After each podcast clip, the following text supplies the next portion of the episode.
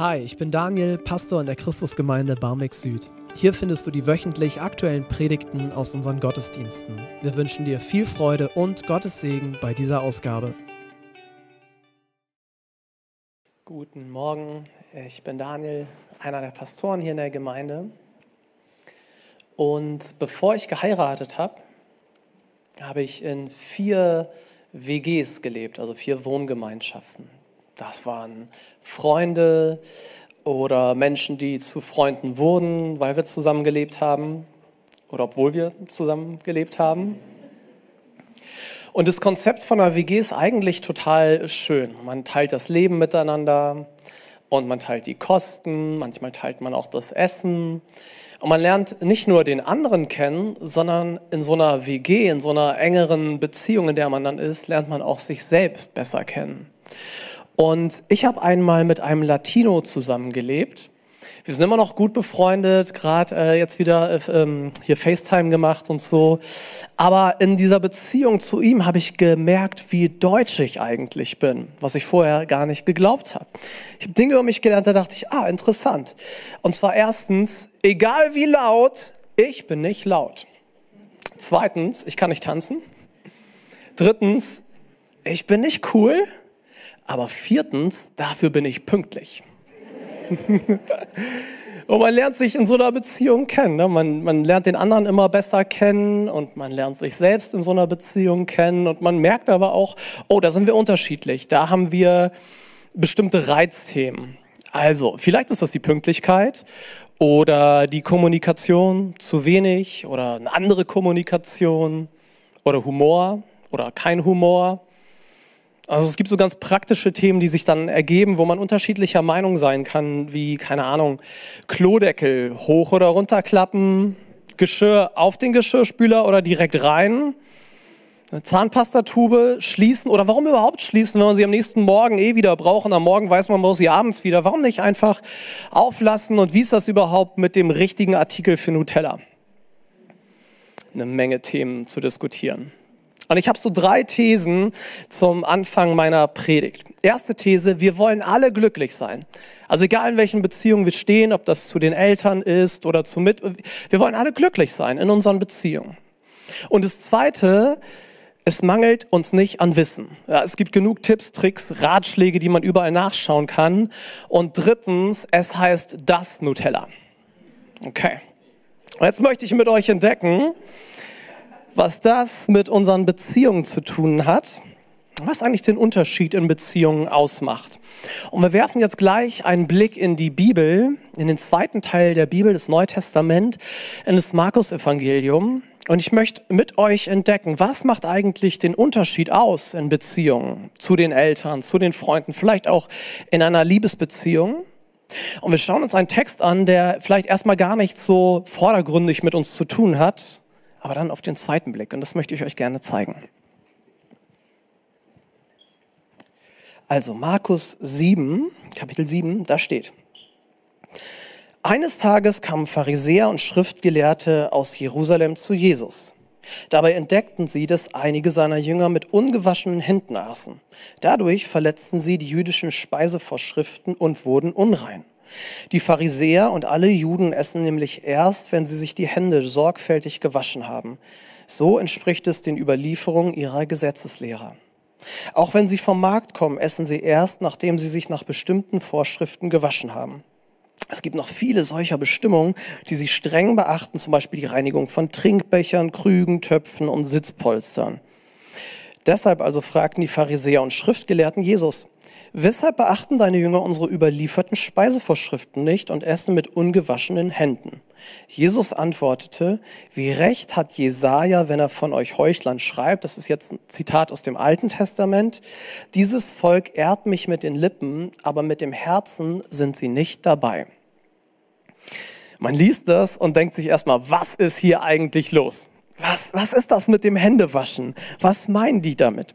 Und ich versuche das mal so ganz einfach runterzubrechen. Also, wir lesen hier von gläubigen Menschen und sie glauben, dass es eine in der Beziehung zu Gott ein Problem gibt. Ja, Gott ist ganz anders als wir Menschen. Er ist heilig, wir sind es nicht. Er ist rein, wir sind es nicht. Und so diese ganzen Dinge. Ne? Es gibt da ein, eine Trennung, etwas, was uns trennt, auch ein Reizthema. Und ihr, sie sagen, ey, um, um symbolisch auszudrücken, dass wir uns dessen bewusst sind, reinigen wir unsere Hände. Wir machen etwas Äußeres, um unserer inneren Haltung Ausdruck zu verleihen. Und man liest es heute und denkt sich vielleicht, ja, das war damals so, ne? Die mussten halt ihre Gottheiten irgendwie beschwichtigen. Das ist so früher gewesen. Was hat das mit uns heute zu tun? Tun wir nicht auch das Gleiche? Also überleg mal, wenn du jemand Besonderen triffst, zum Beispiel ein erstes Date, was machst du da? Ja, duschen, frische Kleidung, endlich mal Zahnseide benutzen. Und wir tun das auch, wenn wir wissen, hey, jetzt, jetzt kommt was Wichtiges. Jetzt kommen wir zu einer Person, die, wo irgendwie da findet was Wichtiges statt. Unser Äußeres putzen wir heraus. Wir machen etwas. Und deswegen sind diese strenggläubigen Menschen, die Pharisäer, auch so entsetzt, weil sie sagen, hey, wir gucken auf die ungewaschenen Hände und wir können es nicht fassen. Jesus, was ist da los? Na, warum schrauben die die Zahnpastatube? Warum verhalten die sich so? Und Jesus hat, fängt ja schon an, diesem Vorwurf zu begegnen. Und ich lese dann mal vor, wie das weitergeht. Also, dann rief Jesus die Menschenmenge wieder zu sich. Hört, was ich euch sage und begreift doch, nichts, was ein Mensch zu sich nimmt, kann ihn vor Gott unrein machen, sondern das, was von ihm ausgeht. Danach ging Jesus in ein Haus und war mit seinen Jüngern allein. Hier baten sie ihn zu erklären, was er mit dieser Rede gemeint. Also allein deswegen wieder, ich feiere die Bibel. Ne? Ich glaube, vieles in der Theologie wissen wir einfach nur, weil die Jünger es nicht begriffen haben. So von wegen so, ist doch klar, sagt Jesus. Und die Jünger, so wie du und ich, nee, erklär mal Jesus. Und er erklärt, es einfach, die Bibel ist toll. So, erklär mal Jesus, was meinst du denn? Und jetzt Jesus wieder so so ganz anders als wir. Selbst ihr habt es immer noch nicht begriffen. Ähm, vielleicht feiere ich das auch zu sehr, aber dieses, ich finde das toll. Also egal. Erwiderte Jesus, wisst ihr denn nicht, danke, dass alles, was ein Mensch zu sich nimmt, ihn vor Gott nicht verunreinigen kann? Denn, ähm, so, denn was ihr esst, geht nicht in euer Herz hinein, es kommt in den Magen und wird dann wieder ausgeschieden. Damit erklärte Jesus für alle Speisen, alle Speisen für rein. Wird später nochmal wichtig in der Apostelgeschichte. Und er fügte noch hinzu, was aus dem Inneren des Menschen kommt, das lässt ihn unrein werden. Denn aus dem Inneren des, denn aus dem Inneren, aus dem Herzen der Menschen kommen die bösen Gedanken, wie sexuelles Fehlverhalten, Diebstahl, Mord, Ehebruch, Habsucht, Bosheit, Betrügerei, ausschweifendes Leben, Neid, Verleumdung, Überheblichkeit und Unvernunft. All dieses Böse kommt von innen heraus und macht die Menschen vor Gott unrein. Jesus geht hier in eine Konfrontation mit diesen strenggläubigen Menschen, mit den Pharisäern. Es gibt so drei Streitpunkte und in zwei von diesen Punkten ist Jesus anderer Meinung. Jesus sagt, okay, ich bin anderer Meinung, was wir hier für ein Problem haben. Ich bin anderer Meinung, wie wir dieses Problem lösen. Aber dass es ein Problem gibt, da gebe ich euch recht. Es gibt ein Problem zwischen Gott und Menschen, eine Trennung. Ja? Und nochmal zurück zu These 1. Wir alle wollen eigentlich glückliche Beziehungen. Wir wollen keine Trennung. Ja, zuerst mal natürlich in zwischenmenschlichen Beziehungen wollen wir glücklich, fröhlich miteinander unterwegs sein. Aber wir sind hier in der Kirche und ne, viele von uns versuchen diesen Draht nach oben zu pflegen. Auch da wollen wir möglichst störungsfrei unterwegs sein. Aber jede und jeder weiß, er will scheitern. Zum Beispiel an den Dingen, die Jesus hier aufzählt, an Überheblichkeit oder bösen Gedanken und so weiter und so fort. Und das liegt nicht daran, dass wir nicht wüssten, dass diese Dinge irgendwie kritisch sind. Wir haben ein anderes Problem. Und dann in Vers 21 legt Jesus den Finger in die Wunde. Und er sagt, das Problem ist in euch. In euch ist ein Problem. Und dieses Problem, das könnt ihr nicht lösen durch irgendein äußeres Verhalten, wie zum Beispiel Hände waschen. Dieses Problem in der Beziehung nach oben, das sich aber auch im Zwischenmenschlichen äußert, hat er ja aufgezählt, Das kann man auch nicht lösen durch mehr Wissen. Okay, was sind die Speisevorschriften? Sondern wir haben ein anderes Problem. Das ist in uns. Und das zeigen die Verse 21 bis 22, oder? Das wissen wir doch alles. Ich hoffe, ich sage dir nichts Neues, aber Mord ist nicht gut. Das Wissen ist nicht das Problem, sondern in uns, in, im Herzen und was für die Juden das Herz ist, ist sozusagen Wille und, und das Tun. Da gibt es ein Problem. Und in dem Moment sagt Jesus diesen Menschen nichts Neues. Schon im Alten Testament, in Sprüche 4, Vers 23 steht, mehr als alles, mehr als alles Hände waschen, als alles, keine Ahnung, Klodeckel beachten, mehr als all das achte auf dein Herz, denn aus ihm strömt das Leben. Diese Schaltzentrale von uns Menschen. Und ich habe das diese Woche selber so lernen müssen. Eins unserer Kinder war letzte Woche krank und dann so übers Wochenende ging es besser und dann ähm, ging die neue Woche los. Und diese Woche jetzt, die war richtig voll. Also für meine Verhältnisse war die richtig voll so. Und ich war so bereit loszulegen.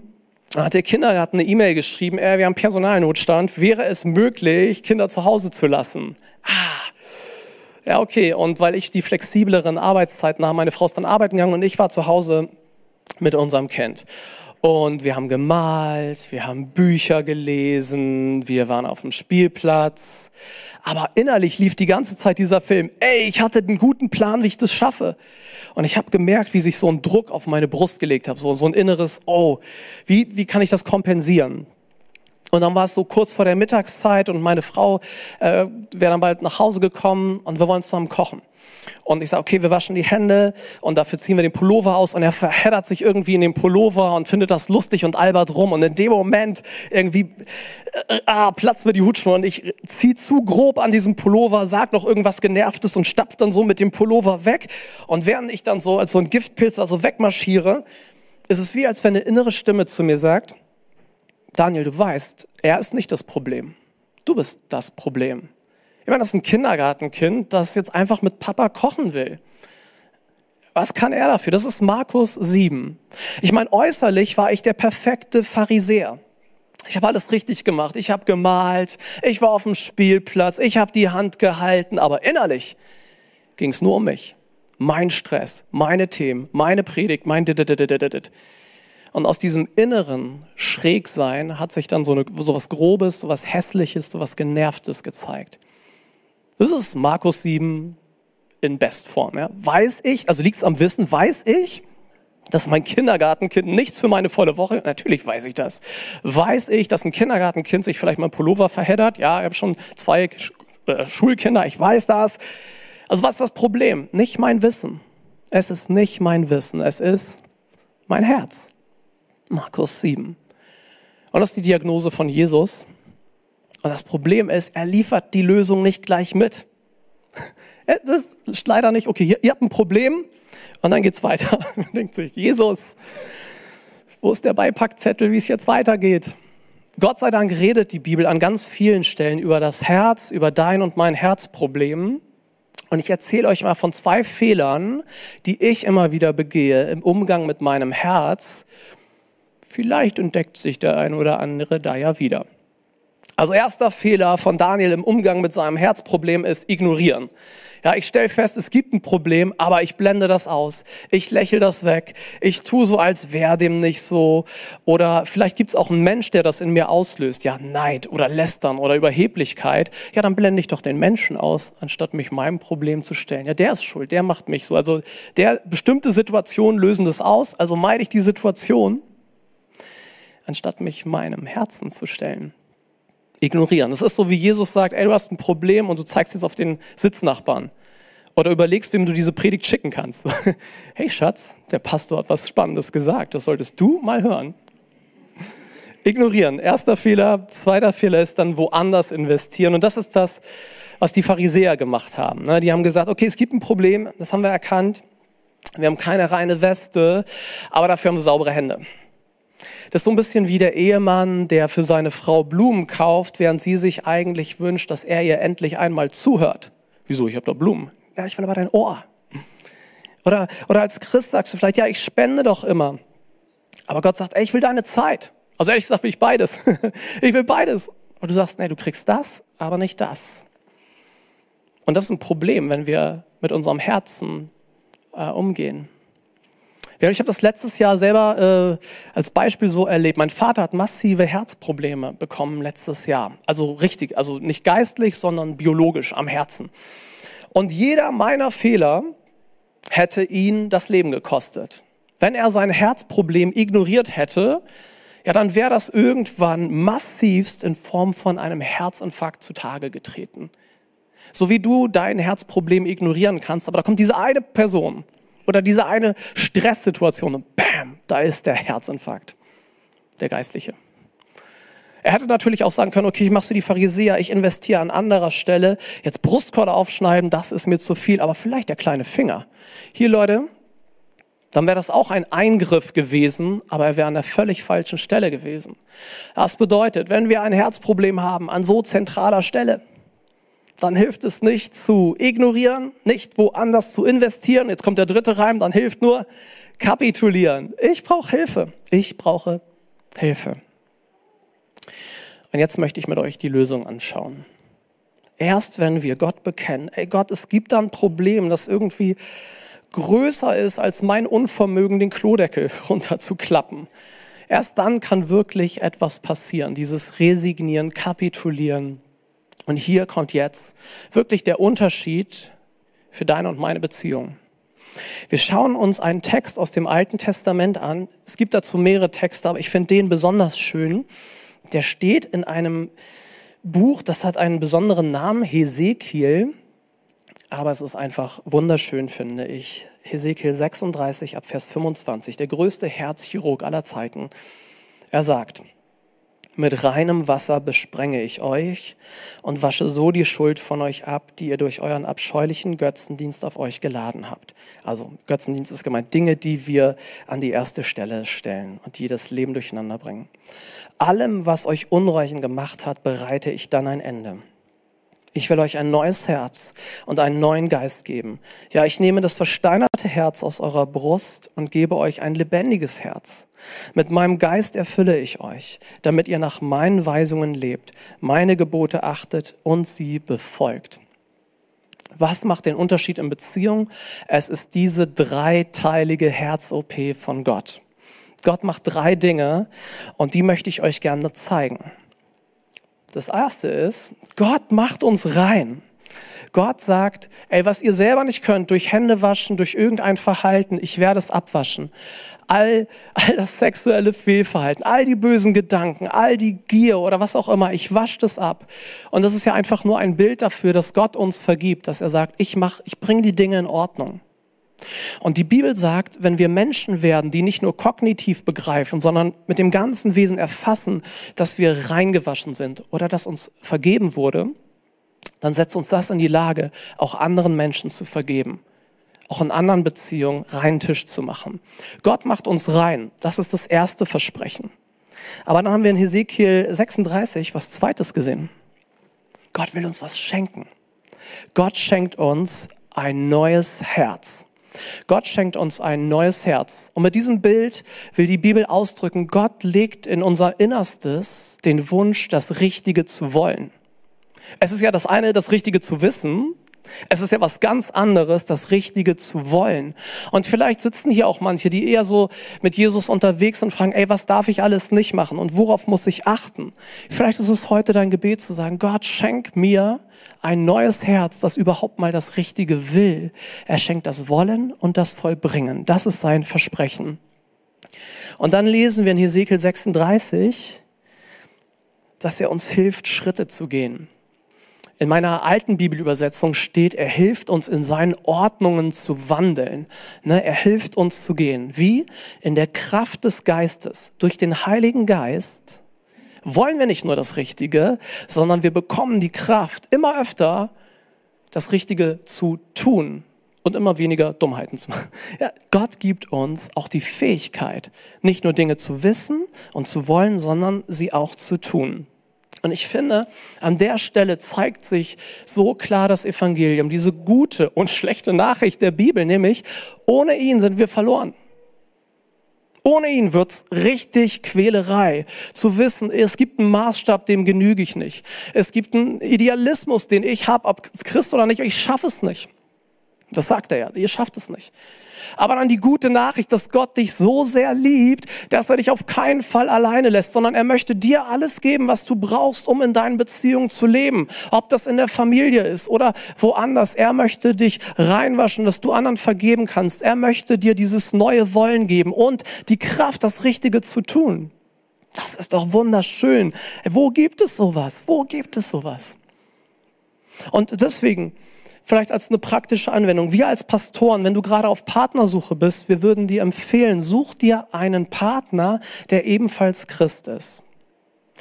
Bevor du jetzt dich ärgerst, lass mich mal kurz erklären, was ich jetzt nicht sage. Ich sage nicht, christliche Ehen sind automatisch glücklich. Das sind sie nicht. Das, das behaupten wir nicht. Was ich auch nicht sage, ist, dass Christen bessere Menschen sind. Auch nicht. Das Einzige, was wir, warum wir das so empfehlen, ist, die Ehe ist ein echtes Wagnis. Mit total den Höhen, aber auch mit echten Tiefen. Und wenn es dann eben zwei Leute in dieser Beziehung gibt, die sagen, ich halte mein Herz Jesus hin, ich lass mir vergeben, ich lass mir die Kraft des Geistes geben, ey, dann kann das doch nur für, von Vorteil sein für dieses Wagnis von Ehe. Immer noch keine Garantie, einfach ein Vorteil, eine Hilfe. Und ich habe das selber so erlebt. Ich bin, bevor ich mit meiner Frau Hannah verheiratet war, war ich mit einer Frau zusammen, die diesen Glauben an Jesus nicht geteilt hat. Und am Ende war es für beide nicht cool. Wir haben uns gemocht, aber am Ende des Tages, da gab es immer so einen Rest an, ich verstehe den anderen nicht. So ein Rest an Distanz und Einsamkeit. Und es ist so schön, zusammen zu sein äh, mit Hannah, wo ich jemanden habe, okay, ist ein anderer Mensch und wir haben unsere Themen, aber in letzter Konsequenz kann sie mich verstehen. Es gibt Tage, da geht es mir nicht gut und da kann sie mich in den Arm nehmen und sie betet für mich. Heute Morgen saßen wir auf dem Bett und sie macht gerade Kindergottesdienst. Sie hat für den Kindergottesdienst gebetet. Sie hat gebetet, dass das hier funktioniert, was ich mir vorgenommen habe. Und das erzeugt wieder so eine Nähe. Und auch in all den Momenten, wo wir merken, ey, wir schaffen es, bestimmte Dinge nicht zu tun, da beten wir füreinander und wissen füreinander, ey, wir strecken uns aus nach dem Heiligen Geist, der uns gemeinsam Kraft gibt, den Weg zu gehen. Okay. Drei Thesen. Erstens, wir wollen alle in den glücklichen Beziehungen leben. Wir wollen keinen Stress.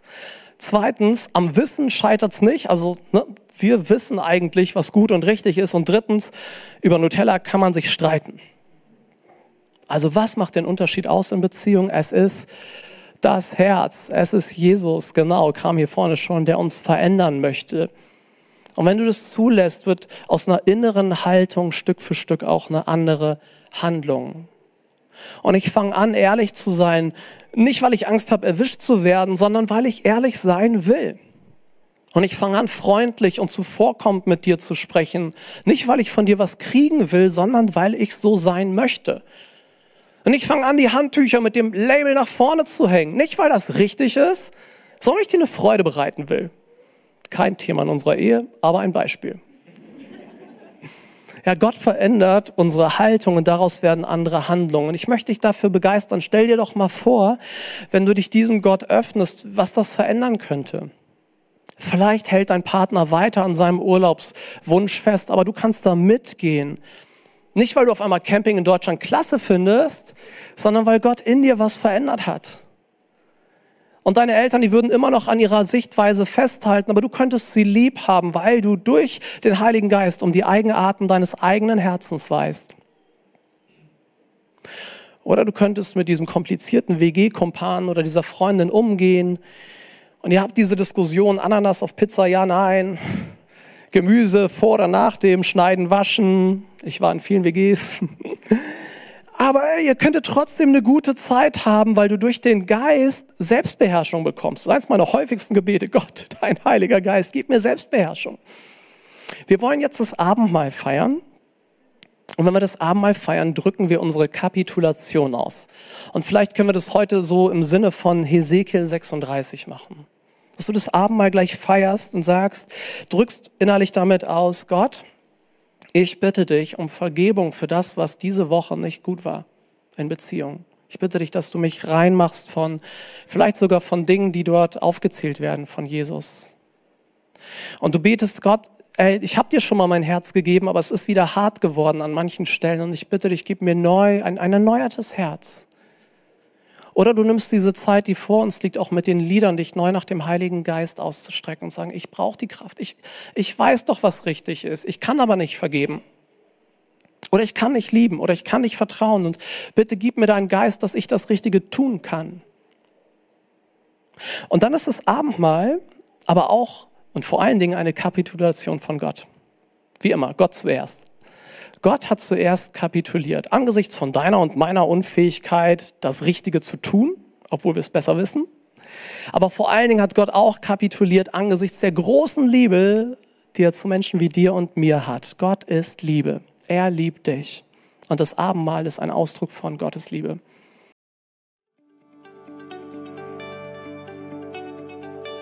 Das war's mit der heutigen Predigt. Wir hoffen, sie hat dir gefallen. Wenn du Hamburger bist, freuen wir uns, dich auch offline bei uns im Gottesdienst zu begrüßen. Mehr Infos findest du auf unserer Website unter cghh-bs.de. Wir freuen uns auf dich.